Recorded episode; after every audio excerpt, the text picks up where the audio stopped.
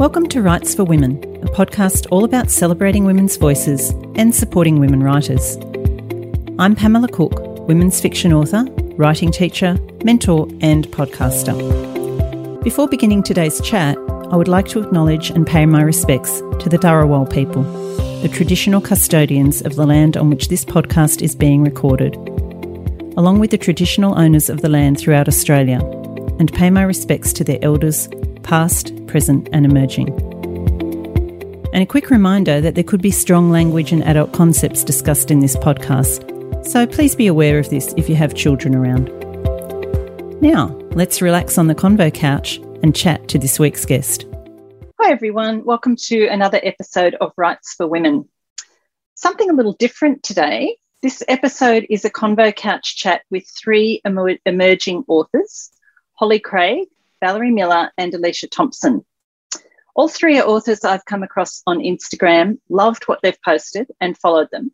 So when it came time to compile the first panel chat for Writes for Women, I decided to invite all three on at once. So this is a little bit of an experiment on the podcast. Let us know what you think when you hear or watch. But I'm really excited to be able to introduce you to these authors if you don't know who they are already, and just to find out a little bit more about how they're handling and approaching their lives as authors and being published, basically. So, a little bit of info about each one. Holly Craig is a writer, English teacher, and primary teacher. She has a fabulous blog where she writes about writing and invites others to share their experiences in order to inspire, lift, mentor, and motivate each other to reach that seemingly impossible target. Holly thinks of it as an online diary that other people get to snoop into. There are some really fabulous articles there, and I highly recommend that you check them out. All the links to all authors' websites and socials will be in the show notes too for the episode. Valerie Miller lives in Brisbane with her husband and daughter. In October 2021, Valerie completed her Master of Letters in Creative Writing at Central Queensland University. She has a number of writing projects on the go, including a romantic, historical, magical realism novella about belonging, love, and self discovery, a novel and a short story anthology all to be published under her indie author imprint, Yellow Shutter Books. And my third guest is Alicia Thompson. Alicia grew up in Wollombi in a beautiful part of New South Wales, and after travelling the world in her 20s, she returned to Australia, consulting, teaching, and promoting her writing work through her company eFolio. She developed her writing skills through a program of reading and short courses, which culminated in a Masters of Creative Writing at the University of Technology in Sydney. Her debut novel, Something Else, was published by Nine Star Press in October 2021. So, Valerie, Holly, and Alicia, welcome to Writes for Women. Welcome. Welcome. Thanks for Thank being you. here. It's so exciting. now, some people are going to be listening to this podcast on audio, so they're not going to be able to, to see you, although, you know, they'll be able to see everyone's photos on socials. But others will be watching us on video on YouTube.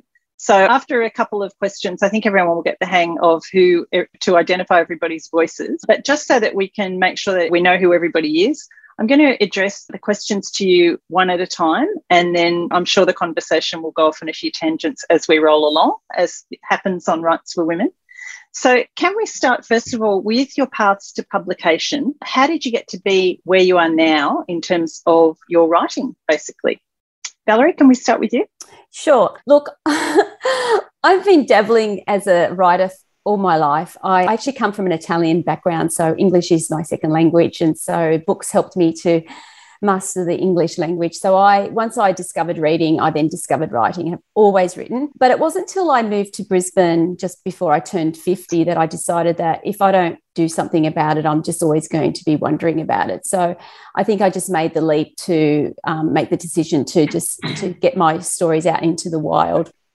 And that's what I did. So I completed a creative writing workshop with the Australian Writers Centre and then started writing my first novel for NaNoWriMo in 2018, which I always knew was going to be a practice one, and it was doing some research with trying to find out what you would call someone who studies letters, like writing letters. And there is Okay. no such thing, as I found out. But I came across this Master of Letters in Creative Writing with this with Central Queensland University. So I enrolled in that.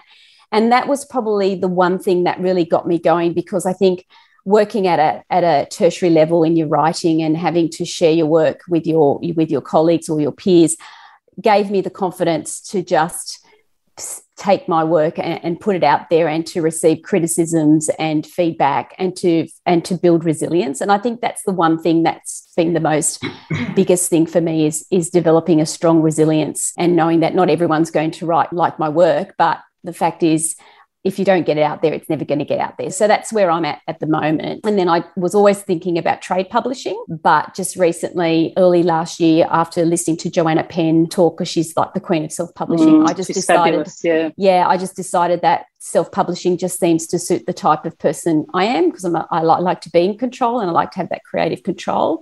And yeah, so I just developed a business model with my accountant. And I've actually changed my company's name because we had to register. So I'm now actually officially ah. a business. So I'm now no longer am Yellow Shutter Books because we had to re-register. So I'm now Blushing Yeah. Daisy Books. So yeah, so that's what I've decided to do. It's fantastic and great yeah. to like really treat it like a business too. Yeah. Really smart. Yeah. Yeah. Nice blend of that creative business brain. Sounds fantastic. Loving the marketing too.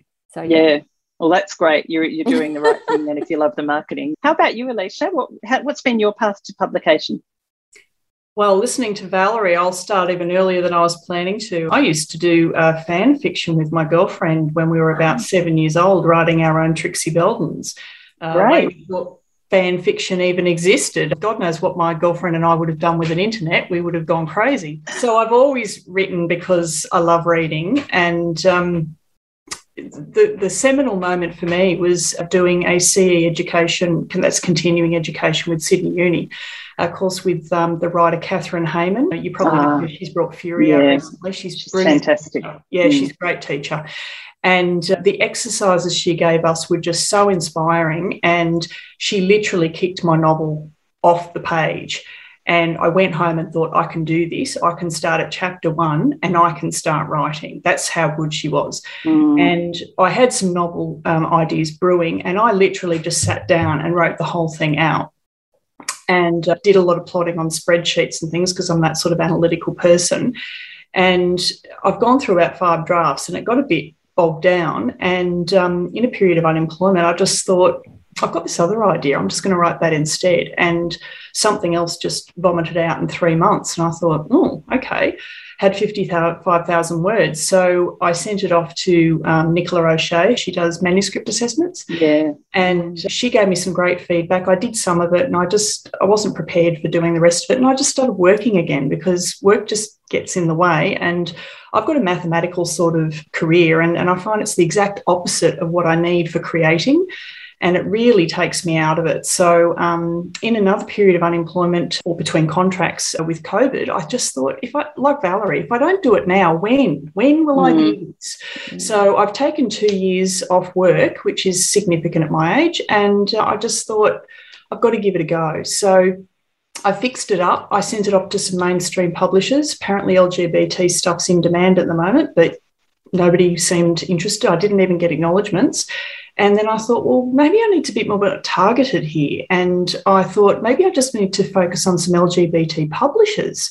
Mm. And then I started getting the responses Okay. and uh, got an offer. And um, that was February last year. And uh, Nine Star Press took me on the journey and um, we released it in October. And I'm sort of a hybrid between Holly and Valerie, I think, listening to their stories because I've got a publisher, but they're niche and very small. So they did some of the hard work for me in terms of typesetting, cover, editing, ISBN, ebook distribution, that kind of thing, and Ingram Mm. Spark. But in terms of everything else, it's all on me. And my goodness, I don't know when I'm going to write book two. I really don't. Yeah, it's a lot, isn't it? It's it's very time consuming. Yeah, I'm doing all this work so I can get a mainstream publisher for this book I can't write. I know it's hard, isn't it? It's getting that balance, but but we're going to come back to that sort of thing in our discussion. How about you, Holly? You've got a, a di- bit of a different story. Yeah, so I um a bit like Valerie have just been writing my whole life since I was a little girl and even through my teens and 20s I would be up until 11 or 12 at night writing. My flatmates used to tease me for it because I wouldn't be out partying. I'd want to be there actually typing away at stories. Um, and then I went to uni and I studied journalism and public relations. And then part of that was choosing electives, which I went and did a creative writing course at Curtin University. And it wasn't until I kind of went there and learnt the tools and techniques that I then thought, okay, now I can do this for real and I was working on a historical fiction novel for about seven years with my with my uni supervisor, but also alone before that. And I tested out, you know, the Australian agencies and when I was submitting to them, and I had a few that were kind of interested and actually phoned me up about it, but it never went anywhere. And then it wasn't until 2019 that I wrote I thought I'll just try something different. So I wrote a psychological thriller and I set it in the UK. And I strategically thought about where I wanted to go with my writing career. And I thought, well, I want to go big. So I, I, thought I'll go to the UK or the US and I'll try the agents there. And then while I was submitting in the UK, um, I saw that the Curtis Brown Creative had, well, Curtis Brown, the agency over in the UK, they run a course called Curtis Brown Creative that it's run by agents there. And I only had 24 hours to apply and I just quickly did it. I saw it on there and I thought, I'll quickly do it. This is my chance because at the end of that course, the agents actually um, consider your manuscripts.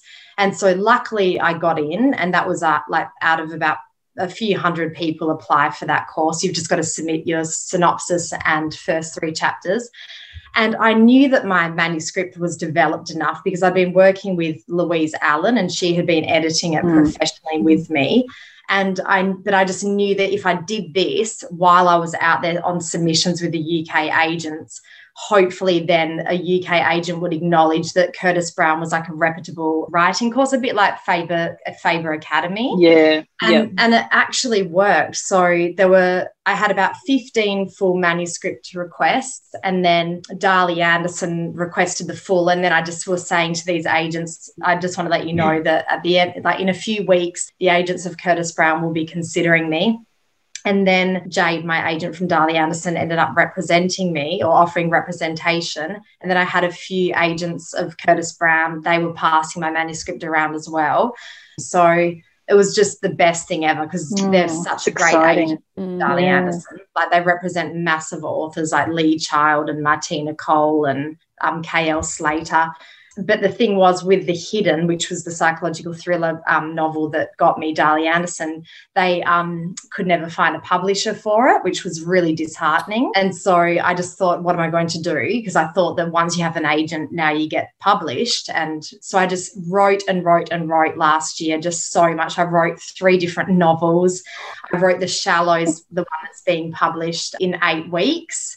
And oh, that was wow. unlucky got picked up after being at um Frankfurt Book Fair. So yeah, it's ended oh, up really good, like a good ending. Congratulations. yeah, thank yeah. you. So that leads beautifully into my next question with so we'll start with you, Holly, and go back around. So where are you at currently? With your writing and publishing. So, The Shallows is going to be published by Thomas and Mercer. They're the crime imprint for Amazon Publishing and that's going to be out published in June 2023.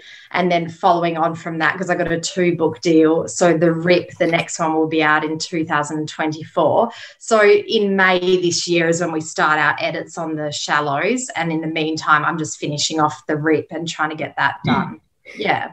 Oh, congratulations. That's very exciting. It is really exciting. Yeah. I yeah. still can't really believe it, actually. Well done. And I think when I first uh, contacted you, that that was sort of still in the making, wasn't it? Yeah, that, yeah, yeah. That whole yeah. thing. So yeah, it's all happened. So I finally signed with them. Yeah, just signed with them. So it's all it's all going through, and it's awesome. Yeah. Oh, that's amazing. And it's just good. I'm loving hearing the different journeys, but what I'm really hearing from all of you is just the determination and yeah, you know that this is what you want and you're going for it. So well done to all of you on that level. It's fantastic. So Alicia, you know, you said you are very caught up at the moment in doing the marketing and everything for something else. How are you then combining that with working on or wanting to work on your next? It's difficult because when you print on demand, you've got to organise relationships with every individual distributor, and there's just mm. no way you can do that. But I'm sure we'll talk about that later. I I thought, gee, this other book I'm writing's bogged down. I'm going to write something else. And um, like Holly, I thought, oh, I've got this London idea, and I wrote a crime novel. And I wrote that in two months when you were inspiring everyone to do NaNoWriMo. Um, oh, yes, yeah. And uh, I, well, good. I, I'm glad somebody wrote something during NaNoWriMo because I did. I, I managed to churn out about 60,000 words in two months. And uh, but then I had a conversation with another writer, Tea Cooper, and we were talking about her books and about the fact that she sets herself aside by she started with romance but then she moved to ecological sort of historical historical yeah. And uh, the reason i had coffee with her is because she's a Wollombi girl too. And uh, she lives there and uh, so we That's met right. locally. And Pauline Bevan's another one who's local as well. Anyway, she said to me, Look, there's so many crime novels, there's so many romance novels, you've got to have a point of difference. And I sat there and I thought, hmm, okay, I've written this London crime novel, and I've, my first novel is setting itself aside by being Australian dialogue, strong idiom, really strong rural flavour. And then I run away and do a London crime novel. That's just not mm. going to help me commercially. You know, I've got to be sensible here. Yeah. So I put it aside and thought, oh God, back to the 14 year old effort. I'm just going to chug away and get something done. And I'm, I think I'm just going to pay the money and throw it at Nicola and just say, please, please help me. Is this with the one that you had written previously? Oh, it's in fifth draft, and right. I've worked a lot, I've researched a lot, a little bit like Holly, but possibly not as doing the quality. I did it with my masters with Deborah Adelaide as well. So there's a lot of work in there, but I think there's a lot of maturity needed mm. in it. I, am not writing it as well as it needs and deserves to be written. So that's why I keep putting it aside because in my mind it's Neuschwanstein Castle, and when I look at it, it's it's a slab hut, you know. So. but yes, that's my ambition. That is my okay. ambition to get that out. Okay, fantastic. And you know what? You're going to take the experience that you've had in the meantime back to that the next draft of that. So, so yeah, for sure. They say nothing's wasted. Definitely not. How about you, Valerie? Where are you at currently? So I've been writing this novel. I wrote the first novel. It was my practice novel, all 134,000 words practice. I only took the character and the title from that. Started writing the novel back in October last year, but had to stop and start because of my dissertation, because I did my dissertation last year.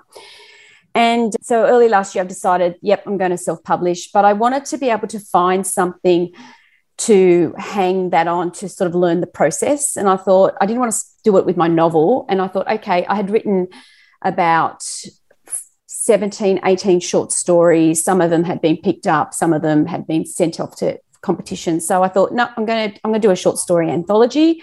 I love short stories. I actually went to Fiona Robinson's launch, and um, so I was really pleased that she, a Brisbane girl, did that as well. But so that's what I've been doing. So that's probably going to be launched in March to next month. So I've just got the proofs back from the editor. And at the moment, I'm just um, self editing the standalone novel. At the moment, the title is There's Something About You, Olivia Bennett, but everybody keeps saying it's too long. But I'm stubborn. I love that title. And there's a lot of long titles around. Yeah. I know. And I've done the character thing. It's still a bit long, but I thought, no, I'm going to stick to my guns because I'm very, very stubborn and I'm very much a square peg in a round hole. And I just do what I want and I just don't follow conventions at all. So I've got four editors now because I've been working with four different editors. And Rachel in Canada, I told her when she picks up the does the developmental edit, I've told her, please, I really want to try and keep this novel, see if we can make it work. It does, the, the line does occur at a very poignant point in the novel so it does work i hope so that's that's going to, to her so that's a standalone and out of my dissertation came out a novella, which is the magical realism piece. Ah, oh, great. Um, that's my dissertation. I actually did really well with that dissertation. I actually got pretty great marks. I'm really oh, good on you. Pretty, like in the 90s, sort of. I'm really wow. impressed with that. Like I was, I, I really didn't think I'd get through over the line. But so that's at 21,000 words. But I'm going to bring it to 40,000 words and bring in a second malt point of view because it's an epistolic novel. So I don't know if you know what that is because it's I love epistolic novels. They're novels written by narratives built by letters or diaries. I love them. I've actually started as some content marketing. I'm actually going to create one called Marcella is Marvelous. It's going to be some content marketing to try and get people to my website. And I'm going to give away the story step by step. Like I'm going to take on the persona of Marcella and write a diary as her. So that started last night. That's a night. great idea. Yeah, because I've thought with marketing, for me, content marketing marketing is my strongest sort of skill. So that's what I'm going to focus on. Mm. And I've also drafting my first book in a romance series that I've actually nabbed the editor for Virgin River. So she's my editor Ah. and she's edited some work for me. So I've tested her and we get on really well. Her name's Valerie as well. And so I'm actually writing my first book in a, of a nine book series set in, in Tasmania. And that's another thing. I have this affinity for Australian women writers, and I just want to put Australia on the romance map because I, there's so much stuff is American. No offense to Mm. American Mm. and their stories, I love them, but I just think we need more stories that are that are beyond just rural romance and just that we've got so much of this country. We've got ethnic people, we've got Aboriginal people, we've got women, we've got men, we've got you know LBTGT. LGBTQ. There it- That's oh, it. yeah, yeah. LG, Um, we've yeah. got that that wonderful community, and so it's set in a fictitious town in southwest Tasmania, and uh, so I'm doing that, and I'm writing and I write novelettes. So I balance about four or five projects at once because And I want to know, do you sleep, Valerie? yes, I do. I get about. I only need about six to seven hours Great. sleep. Yeah. So I do sleep, but I get up at four a.m. every morning to write, and then I go to work, and then I come home and I edit, and then I have dinner and spend time with my family, and then I go back in and I do all my plotting and planning and my learning, and all marketing's on the weekend. So I have it all Yep. segmented, so it's all happening at a specific time. That's So that's what I'm working on. Yep. So It's great. You must be wearing your underpants on the outside, Valerie. I'm Yeah. sure.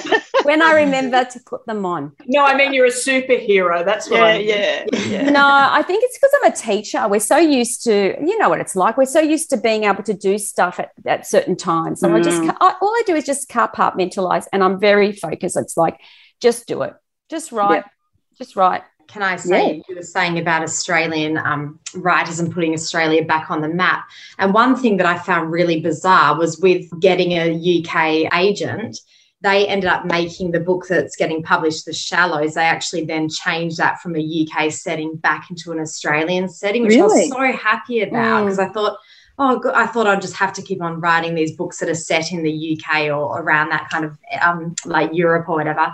And even the Rip, the second book, it's going to be set on Rottnest Island in Western Australia. And they're happy. They want me to do that, which is so great. I thought they would think, oh, no, not Australia, or no one will know what, you know, Rottnest Island is. But so, That's yeah. great. Maybe things are changing a little, you know, Yeah. because it has think been the case that they haven't really wanted Australian set stories, but hopefully that's changing. I'm wondering if maybe Jane Harper has something to do. Yeah. Yes, yeah. Apparently, Peter Temple in the 70s wanted to write urban Australian crime, and they were telling him no, no one wants to read about it. And I just think it's mm. shameful because we Yeah. all want to read our own stories. When we want to see streets we recognise, we want to see scenery we know.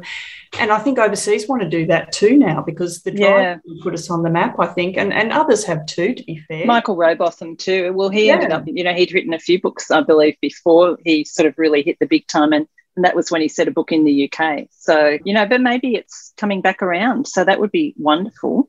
Mm. But We've just got so much to offer. Like, Mm. I know we're upside down and I know we're so far away from everybody, but we just have so many, like the, yourself, Pamela, and, and so many wonderful writers in this country. And I just think we should be able to showcase who we are without having to incorporate characters or settings that aren't Australian. I feel really strongly about it. and the more Aussie, diverse Aussie, Aussie. voices we have, the better, you know, that, Yeah. that because we are a country of great diversity in all different ways. So, yeah, why not show that? It's brilliant. The interesting thing, though, is when you want the overseas book deal, the US editors asked you to change a lot of words, and that's where it can get very challenging. Mm. Mm, Yes, that's mm. what I'm going to struggle with because I, yeah, I won't. It's got to be ranch, not farm. Yeah, that's right. All those little nuances. But the next thing I wanted to ask you, and I might start with you, and Alicia, on this. What are some of the obstacles that you found in terms of getting into publishing and to getting your work out there? Look, it's very difficult to get an agent, especially if you want an Australian agent, because there just don't seem to be many available and they're all fully booked. Maybe taking the UK path like Holly did is something that's worth thinking about, you know, for that reason. And I just thought I'll take my own path. I want to control this. I'm a little bit like mm. Valerie, but I want the compromise because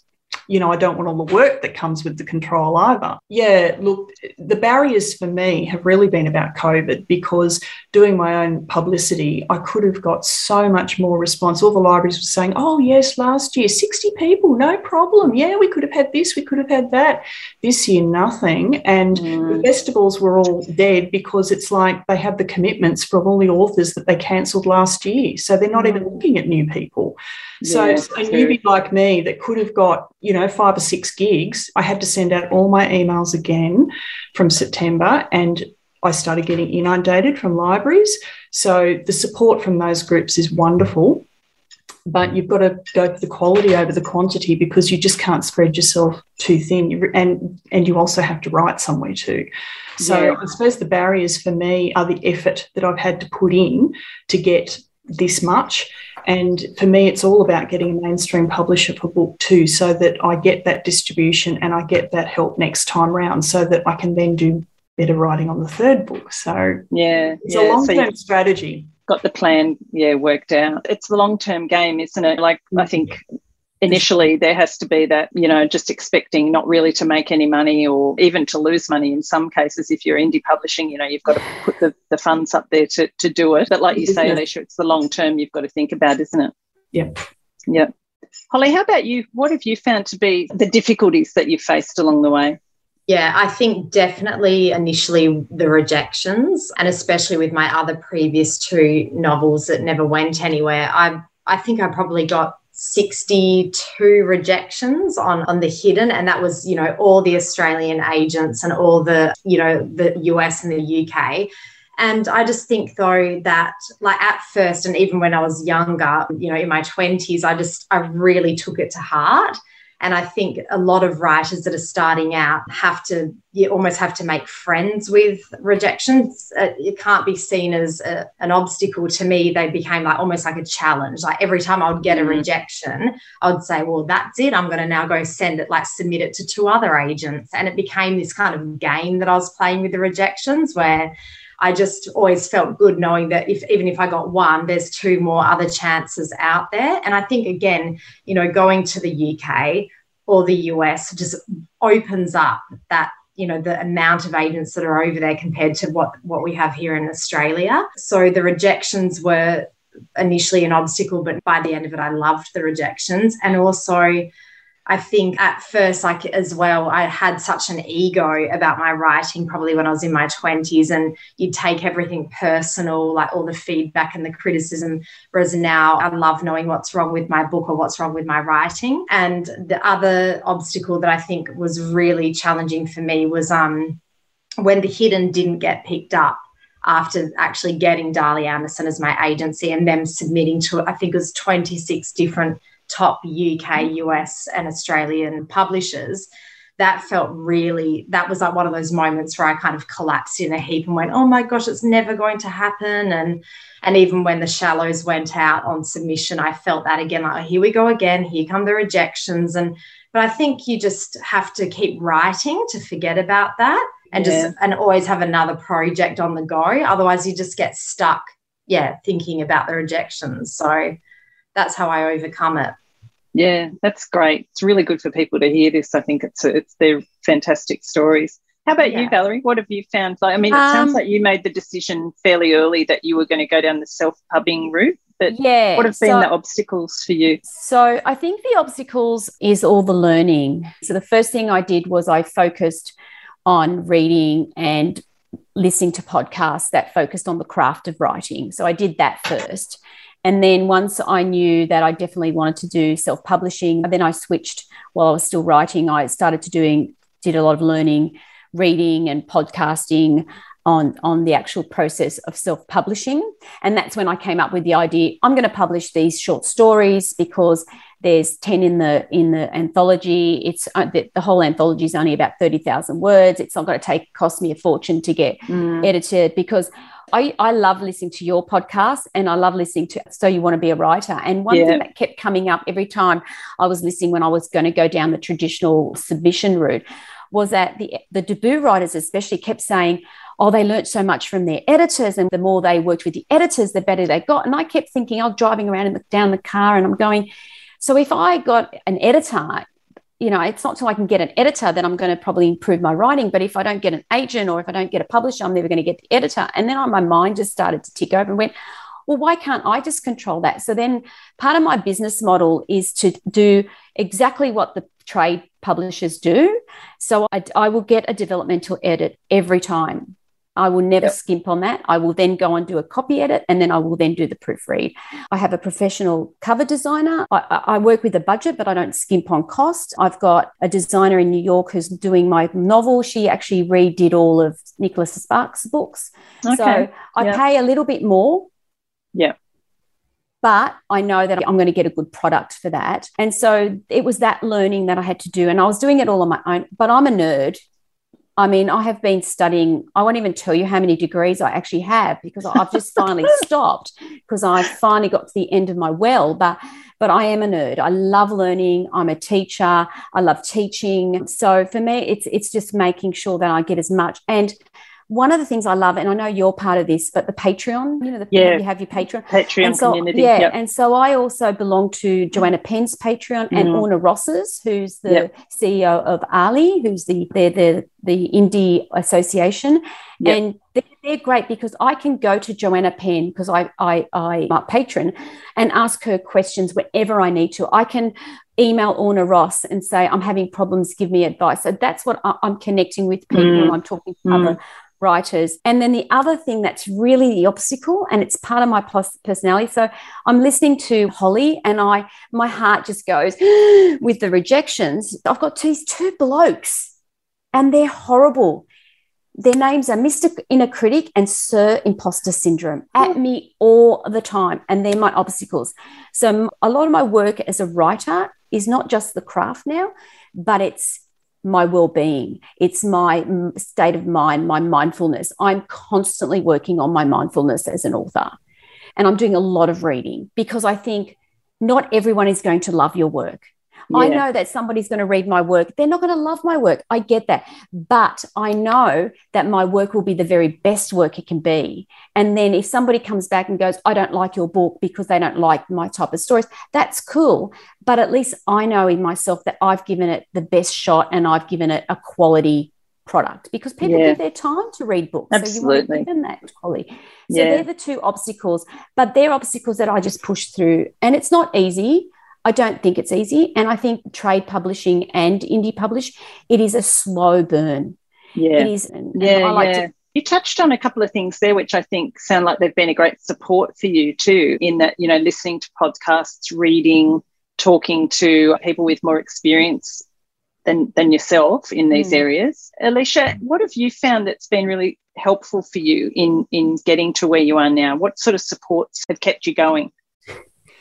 Well, in addition to the Kathryn Heyman classes and many other classes I've done and trying to get as much out of various one-offs or my masters as possible, when I started this self with this publishing route, I thought, I don't know anything about Instagram. I don't know anything about doing media posts, and I don't want to learn about Twitter.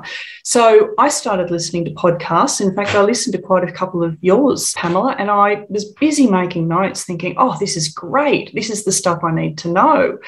And some of it was really step by step you know, about BookBub, something I'd never heard, mm. and other alternatives to BookBub. And I thought, wow, there's a whole world out there you know and so i've made a lot of notes and listening to other podcasts listening to other authors experiences one thing i did i looked at other similar authors on instagram and i thought who do i need to model off and i looked at maya linnell's site oh maya's got yeah. a great instagram oh, yeah she's, yeah she's very professional and i was looking at all these hashtags she had and i learned so much just looking at her hashtags yeah and I thought, wow, apart from wanting her life, I just thought, okay. And I got my courage up. And my, my motto is if you don't ask, you don't get.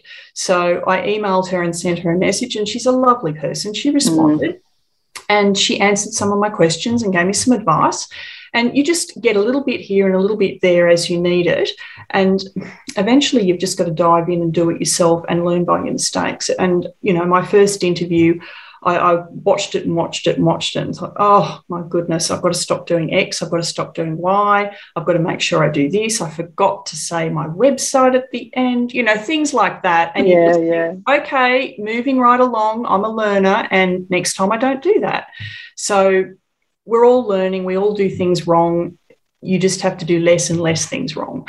Yeah, and you know what? You're always learning you know, it doesn't matter how many years you've been doing it for, there's still always more to learn about the craft, about the business, all and that the publishing stuff. industry is changing so quickly. Yeah. Like when I started being interested in being published 20 or 30 years ago, oh my goodness, I wish I'd done something then. I would have been more than a foot in the door now. And it's such a different thing now, you know? Mm, definitely. How about you, Holly? What have you found really supportive and helpful in getting you to where you are now? Well, first of all, I'm really lucky. My partner um, is a writer. He's not a published author, but he's a much better writer than me. and we met at uni on the same creative writing course. He is just amazing. So we bounce ideas off each other. We talk about plot and inconsistencies and he just gets it like and he gets he gets the industry and all that kind of stuff so he's been a great support and also i've joined a writers group with with louise allen who initially oh, great. and also mm. natasha lester and Polly Phillips. Oh, you've got and, all those um, fantastic authors yeah, over they there are. yeah. I mean, and even just having Natasha, I you know, know, just with all her, she's got a wealth of knowledge. And we meet fortnightly on a Wednesday and we write together and then we talk and then we write and we talk.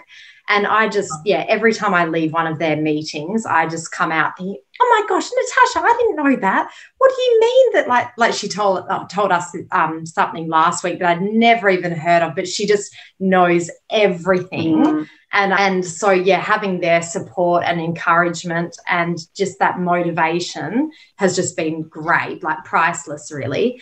And then also, I really feel like the online community has been mm. amazing. Like I like you, Alicia. I was not on Instagram or any or Facebook before writing The Hidden. And Louise Allen was the one that kind of said to me, "You've got to get on there and you've got to show yourself." And and then after you know starting my website and interviewing authors for my blog was when I started really getting involved in it. And I find it so much fun now, like Instagram and posting it and just conversing with other authors. And I think you learn a lot about industry trends and the market and.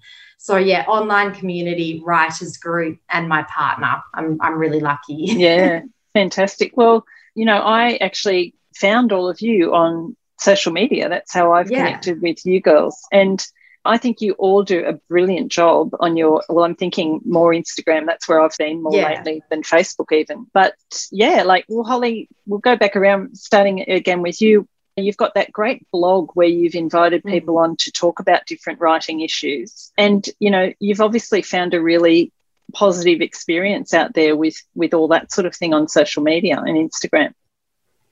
Yeah, the, the online blog um, where I'm interviewing authors all about their road to actually securing representation with an agent, not even a publisher, more the agent side, really came about when I was looking for that. There wasn't really that much out there at the time, like back in my uni days, where you could actually just go and find one place where there was just multiple authors talking about how they found their agents and what a cover letter is and how to write a synopsis and you know how many queries did they have to um, submit to how many rejections did they get all those kind of really yeah. personal things that not many authors really talk about so I started with Louise and then I started with Polly Phillips, who I also write with on a Wednesday because she did the Curtis Brown course as well. So they were my first two.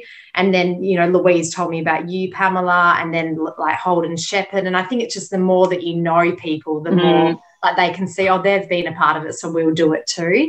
And it's led to, you know, coming up to, I'm going to be interviewing some pretty like well known authors coming up. And it's just so great because then I have their connections and I'm networking with them. And then hopefully yeah. in future they'll end up, you know, either endorsing me or speaking about me. And I just think like it's a real give and take thing in this industry, isn't it? Like yeah. really sharing.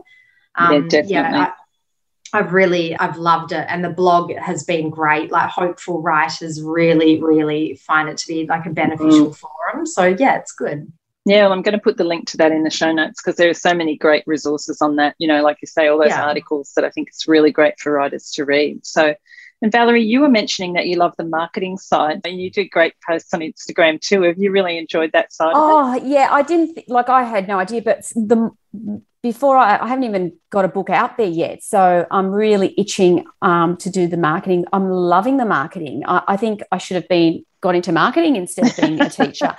Just really enjoy it. I love social media, except that we didn't actually meet on social media. I did your first course with the that's right. Writers yeah. Centre, and I fell in love with your work there. And that's when I ah, stalked you on you. social media after that. But yeah, so I love social media, but I think it can be a bit of a, a rabbit hole too. You've got to be really mindful. And so I play the 80 20 rule where I I want to just give. I just want to give, give, give, and support all my writers. And when when you've all got books out and you've got stuff, I'm I, I want to share and I want to um, celebrate in your in your successes because I think if we all work together, the publishing industry will only get stronger with really good books out there. But I do find that the one thing for me with marketing is it's really is about connection.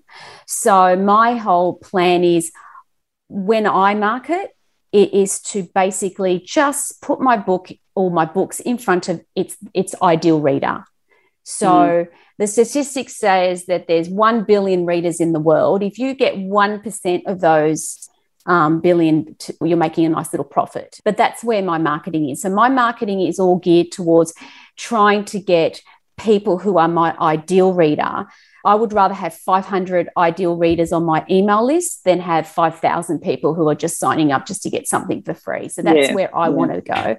I know Holly, you you um, have that blog where you're helping writers. I originally started my blog. If you were to go through my articles, you'll see there's been a bit of a shift because I started doing writing articles about my process as a writer and giving some some advice. But then I realized that the people who are going to be signing up to my email list are going to be readers. So I've just started to swing my uh, my blog around so that it has material that I think my readers would be really interested in. And because I do tend to write romance and I love history, and and I also Natasha Lester. Oh my gosh, if I ever w- was in the same room, just she's just oh, like Natasha's gorgeous. She's, she's just, I'm just fabulous. one of her biggest yeah. fans. Ah. But I like like Natasha. I love fashion. I love retro fashion.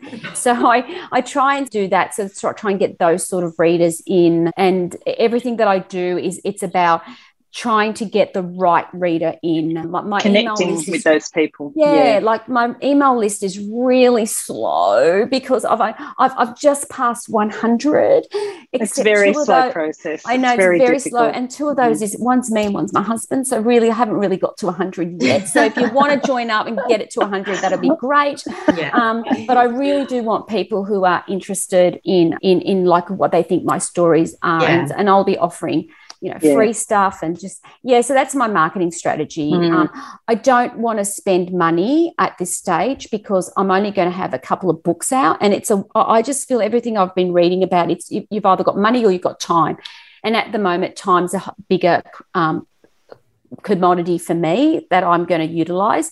And yeah. then maybe, maybe, you know, maybe if I happen to make a bit of money, I can invest in some marketing. But there's so much out there you can do that you don't have to. You can either spend money or you can either spend time, and yeah. you just need to make that adjustment. So it's, you know, I'm mm. learning. It's not perfect. You're on the right track. It sounds like you're doing the right thing. And I think like yeah. that whole thing with finding your ideal reader and making connections because you obviously love it. Like you say, you love mm-hmm. writing in Australia about Australia and you know connecting with people who are the same. So yeah. sounds like you're definitely on the right track. Yeah. How about and, you, Alicia? Oh, sorry, Belle. Oh no, I was just about to say, I'm just just closing. I have made so many wonderful friends mm. via like you two ladies now. I've just connected with you, you two, but I've also connected with someone called Sandy Barker. I don't know if you know Sandy Barker. She's just yeah, yeah. and we've never met, but I just I hope she doesn't mind me saying this, but I just feel like we're just such good friends and yeah. we've only spoken on social media. So yeah. it is yeah. such an amazing thing when you use it for good rather it's than the beauty of the online world, isn't it? You know, like it can it can be a big time suck and you can use it in a negative way for procrastination mm. and stuff, but it, you can make so many connections through it. It's wonderful. Yeah. Yeah, yeah. So, Alicia, how do you find the whole social media side and that that aspect of? Well, I started off on Facebook just because that's where I had my friends, but I quickly realised that the Facebook page wasn't really getting the same traction as Instagram. And I've got some friends who are photographers and artists on Instagram, and they said, look, Instagram's a much more supportive artistic community. There's less on the politics and there's more on the creation, and people are very positive. And I have to say that's been my experience. Mm. And I really love the feeds I get because My, my, big ambition is to have more followers than I'm following. But I do enjoy following a lot of authors. And even though I'd like them to be readers following me, I'm learning a lot from the other people that I follow. And it is it is a feel good to support other people and say, mm. hey, your cover looks brilliant. You mm. know, what you've just posted is really encouraging or whatever. And you learn by that as well. Mm. And it's give and take, as Valerie was saying. So that part of it, I'm really enjoying it. And with Instagram being so visual and beautiful, and, and you go to some sites and they do amazing things with color and they link their th- they're very creative and and it's it's really inspiring. Everyone said to me i should get on twitter. And i suppose at some point if i ever get a big publishing deal they'll tell me i need to. And i just can't have this concept of working with 140 words. I just think 160 or whatever it is, you know. I mean, look, clearly, 240. I'm, I think it's gone up to. Was oh, has it gone up again? I think I think it went up to 240. Yeah, yeah, and and I just I think because I'm so used to hearing terrible stories about Shane Warne and other people on Twitter. I just it's given me this bad impression of what goes on on Twitter. but look, I, I probably will have to give in eventually. But I do use LinkedIn as well because having a professional financial background, I've got a lot of connections. And even though they may not be a lot of authors, there are a lot of readers out there who yeah. have jobs. And I'm enjoying actually making this general shift to all my, my friends on LinkedIn, less accountants and more publishers and editors and, and okay. writers. And I'm really enjoying that. And I, I know that when I'm posting on Facebook and Instagram, there's a lot of duplication. And, and they say you've got to be careful about that because people get bored seeing the same posts.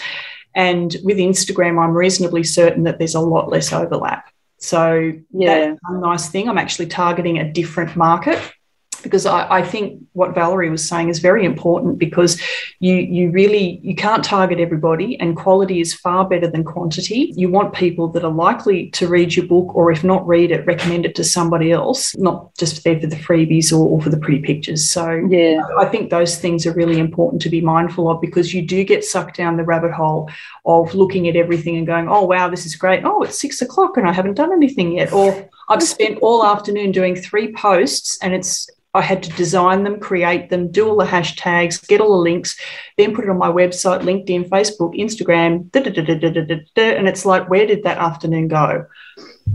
Yeah, absolutely. Valerie, you've got um, something to add? Yeah, just have you heard of Canva? I use Canva. Okay. Valerie. Yeah, I love yeah. Canva. I can spend hours on Canva. Yeah, I get, I get, I get, the, I get it for free because I'm a teacher. Nice. Are you a teacher, Holly? I am, yeah. I'm, yeah. Yeah, I'm only teaching one day a week, which is just the best. So the, the rest of the time I'm writing, I feel really, really lucky. But I love what you were saying, Valerie, about switching the content to for readers rather than for other writers. Mm. And I definitely think once my book comes out, that's what I'll be doing as well. But mm. it's so, I think, because I just know how long and hard I worked to try and get there, I just still want to help oh. other, yeah, mm. hopeful writers. Yeah. And, and yeah. like, I'm certainly not published yet, but you know, if anybody, I think people will start to who get to know me know that if you ever need to co- reach out to me and ask me a question because I've been there, done that, or done all the reading. I'm, I'm more than happy to help and yeah. talk to people and and I've, I've had people come up and ask me they've brought me coffee because they want me to sit down and they want me to they want to pick my brain and and it's not mm. because I'm I have nothing published, but because I'm going through that process, yeah. what is it like to work full time and become and be an author at the same time? How do you manage that? And and I'm doing that. And so if I can instill some tools or skills or strategies to help you do that, why mm. not? You know? Yeah, for sure. Well, one thing I realized I haven't asked you, because I, I, want to finish off, I'm going to ask you all to share at the stage you're at now, what would be your advice or, or your top tip to give to people. But before we do that, I realized I haven't actually asked you what your latest or your book is about. Like, give us the spiel. So, Holly, can you tell us your book? Yeah.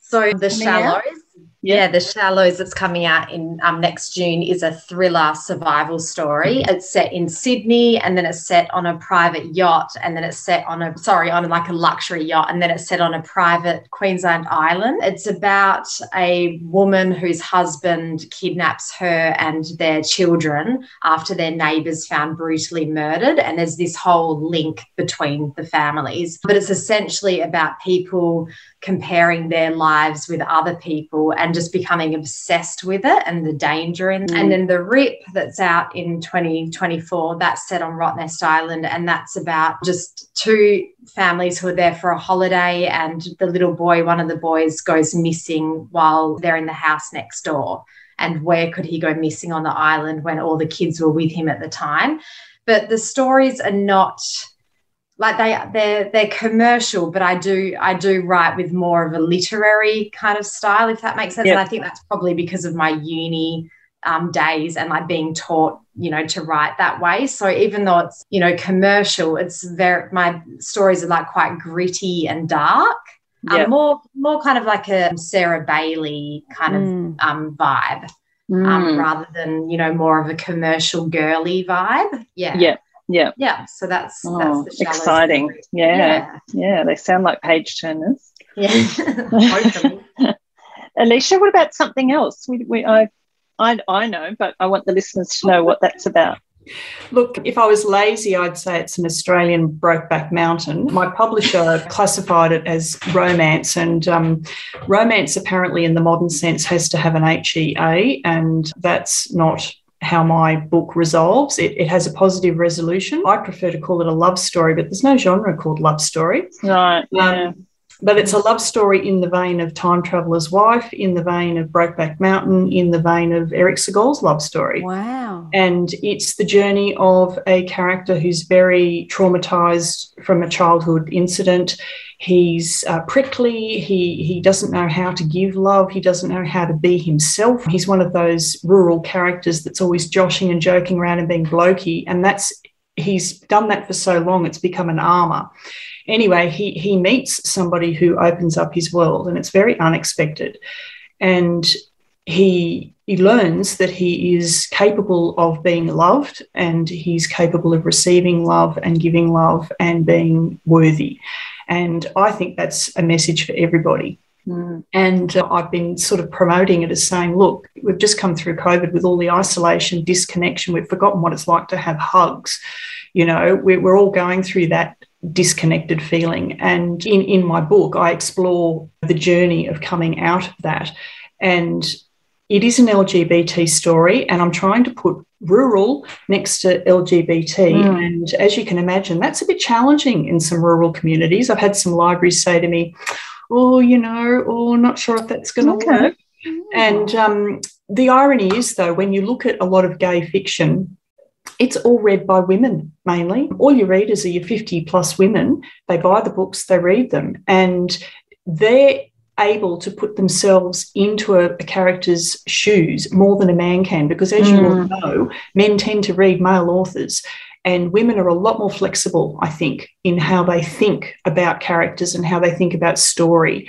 So many women are reading my book and they're saying it's a powerful journey. And the fact that it's an LGBT vehicle is not an issue for them, which yeah. is really inspiring for me. Um, great. Yeah, like you say, it's a love story. You know? That's right. And it's a journey, and, and we can all experience that journey. So, and it's very strong Australian idiom. I haven't been ashamed to use slang, everything. I've thrown the box and dice, I've given it both barrels and what's in the cupboard because I just think our stories need to be told in our tone, in our way. And I don't want to be apologising and having this chip on my shoulder saying, Oh, I'm so sorry, it's Australian. Oh, mm. because the more of us that do it, we're blazing a trail so that the next yeah. person can do more. Yeah. Like look at Jane Harper; she's made that so much more possible for all yeah. of us. Um, Absolutely, and not to say she was first either; she shouldn't get all the credit. Yeah, yeah. But um, and my next book is um, I'm working on a time slip. It's an historical mystery murder of something that's happened back in the 30s during the Second World War, and I'm comparing that I've got the modern story of 1988, which is sort of my era, and, and I'm mixing the two in together and I'm coming to a, a, conclusion. So possibly my my ongoing theme is going to be the missing child and and cold cases in a way. But okay. definitely Australian idiom, that's definitely what I, I, feel comfortable with being a rural girl. And I want other people to. Oh, good on you. That's brilliant. I love it. Valerie? So the anthology is basically 10 stories that have derived out of my Italian culture. So the stories have a very Italian flavor to them. They're based on Italian families. They're not all, all based on Italian families. There's one, a beautiful one that I based on Greek mythology. It's a modern day story between a Greek girl and a young man she meets at a festival and a raging river.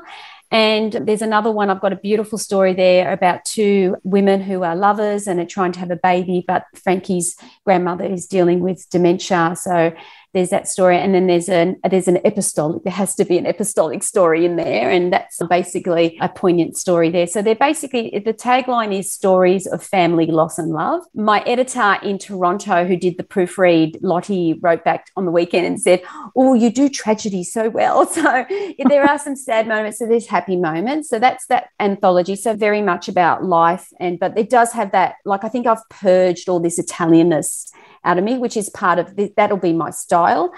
And then this novel that I'm that's about to go to the for the developmental editor is a dual timeline novel. It's set in 1989 and 1964. And the reason why it's 1989, it's because I really wanted Olivia's mother to be an Italian migrant, and I and I, it needed to happen in the 60s because that's when most of the Italians came okay. out. Yeah. And my my auntie was a proxy bride. I don't know if you know what they are, but they're women who were married. The, the Italian fathers wouldn't let their daughters travel to marry men in Australia because there was no Italian girls in Australia at the time. So she comes out as a pretend proxy bride, but something horrific happens to her that causes her to change her. So she changes her name once, she changes her name again. But Olivia knows nothing about her mum. And then her mum has her mum dies when she's young.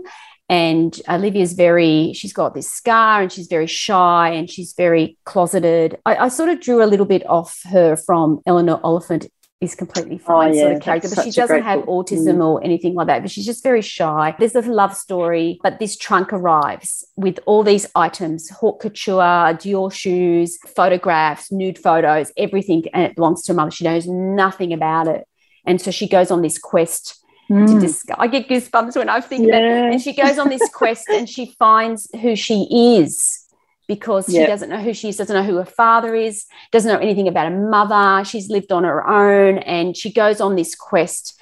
And I cry, I've cried three or four times every time I've done a draft. So I thought that's a good sign, I that's hope. Good. But it's that's um, but it's one of those stories. There's a beautiful ending. It's just this story about belonging, where who we are, how we're accepted, how beauty is always about the inside because she's got this massive scar. And so it's about who we are and the beauty within oh, us. And that's ah. that story there. So that's that. Sounds one. wonderful. Sounds wonderful. They all sound fantastic. okay. Before we wrap up, what would be one tip that you would give to anybody out there who is either working on a novel or really thinking, I've got all these novels here and I really want to get published, but I just don't know what to do next? Holly, what would what would be one piece of advice based on your experience that you would give to probably meet other writers or join a writers group or a writers course? That would probably be the one if I could mm-hmm. pick one. Yeah. Okay, great. Alicia? Look, you, you've got to get out there and see what other people are doing. How did they succeed? Because the publishing industry is changing so quickly if you follow what someone did 20 years ago, it, it's not going to be appropriate. You've got to look at the young guns out there, and we're not all young, but you know the people that are emerging writers who are dealing with the, the now of publishing not what was here five years ten years ago because publishers expect you to do all the legwork now. You've got to be a commercial proposition. It, it, there's no pie in the sky stuff anymore i don't think. So you've really got to think like a business. You've got to think target markets and because so many people say oh oh but i want to write what i want to write. And and yes absolutely you should do that but you can't be ignoring commercial realities because you're going to be told oh we don't want your book because we've just published five of them. You know so so you have to have an awareness of what's out there while working in your little bubble creating your wonderful story. And if you need to modify it a little bit or maybe work on an alternative while the market comes back to you with your story um, because once you've got something out, then people want to read more of what you've written. So mm-hmm. if you've written something that everyone else has written, you'll be forgiven for that because they want to read you. So I think those commercial realities can't be ignored. And studying what what's happening in the market and seeing what other people are doing and listening to podcasts like this, I think are valuable. I learned so much from yours, Pam, mm-hmm. and um, oh, so you know good. Michelle Barraclough. She runs some brilliant yeah. podcasts as well. Give her a shout out. Yeah, and, fantastic. Um, the, the Right Way podcast, Words and Nerds. There's so many on here here, and they all have different authors with different ideas. So learn, learn, learn. Yeah, no, I agree. Thank you. Valerie? I'm going to go the kumbaya way. and I'm going to say, believe in yourself and whatever you do, just get it out there. Don't be afraid. Make sure that it's the very best work that you can do with the resources and tools you have at hand at the beginning.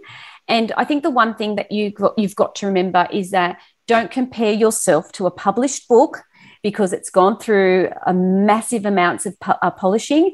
Study those books to know what makes a great book, what makes great characterization, writing, but try, don't compare yourself to somebody else.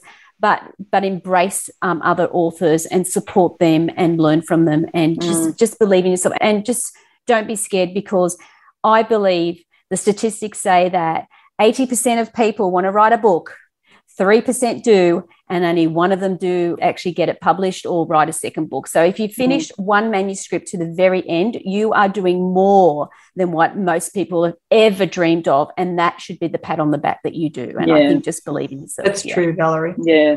Absolutely. I think you all, there was very definitely a common theme there uh, with all that advice. So, yeah, you're definitely all on the right track. So, before we go, Valerie, can you tell us where people can find you online?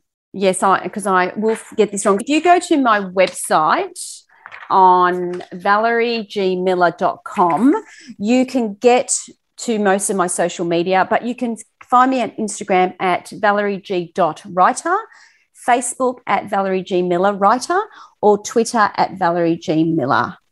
Okay, great. And I, as I said, all the I'll list all the everybody's contact details on the show notes for the podcast whether you're on audio or on the website, they'll all be there as well. Alicia, where can we find you? My website's aliciathompson.com.au and I'm on Facebook and Instagram, Alicia Thompson Author. And uh, my books are available for purchase on the website. And I've got links to the ebook that go through to my publisher, Nine Star Press. So, but look, go to bookshops, support the brick and mortar places.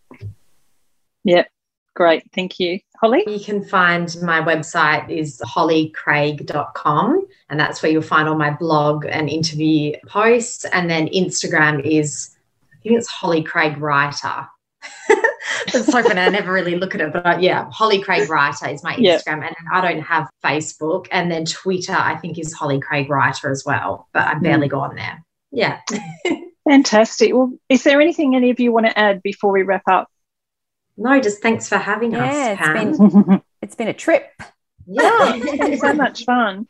Well, thank you so much for coming on. It has been an absolute pleasure to get to know you uh, a bit more today. And I'm really looking forward to following your careers and seeing what's coming next for all of you. So, congratulations on where you are. And I, I think it's fantastic that you're just pushing on and getting on and, and really doing what you want to do. So, well done.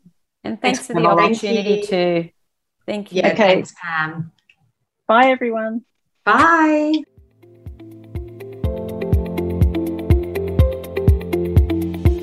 Thanks for listening to Writes for Women. I hope you've enjoyed my chat with this week's guest. If you did, I'd love it if you could add a quick rating or review wherever you get your podcasts so others can more easily find the episodes. Don't forget to check out the backlist on the Writes for Women website. So much great writing advice in the library there and you can also find the transcript of today's chat on the website too. You can find details on the website on how to support the podcast through Patreon and get exclusive access to the extended audio and video of the monthly craft episode. And you can connect with me through the website at writesforwomen.com, on Instagram and Twitter at W4W Podcast, the Facebook page Writes for Women, or find me and my writing at pamelacook.com.au. Have a great week, and remember every word you write, you're one word closer to typing the end.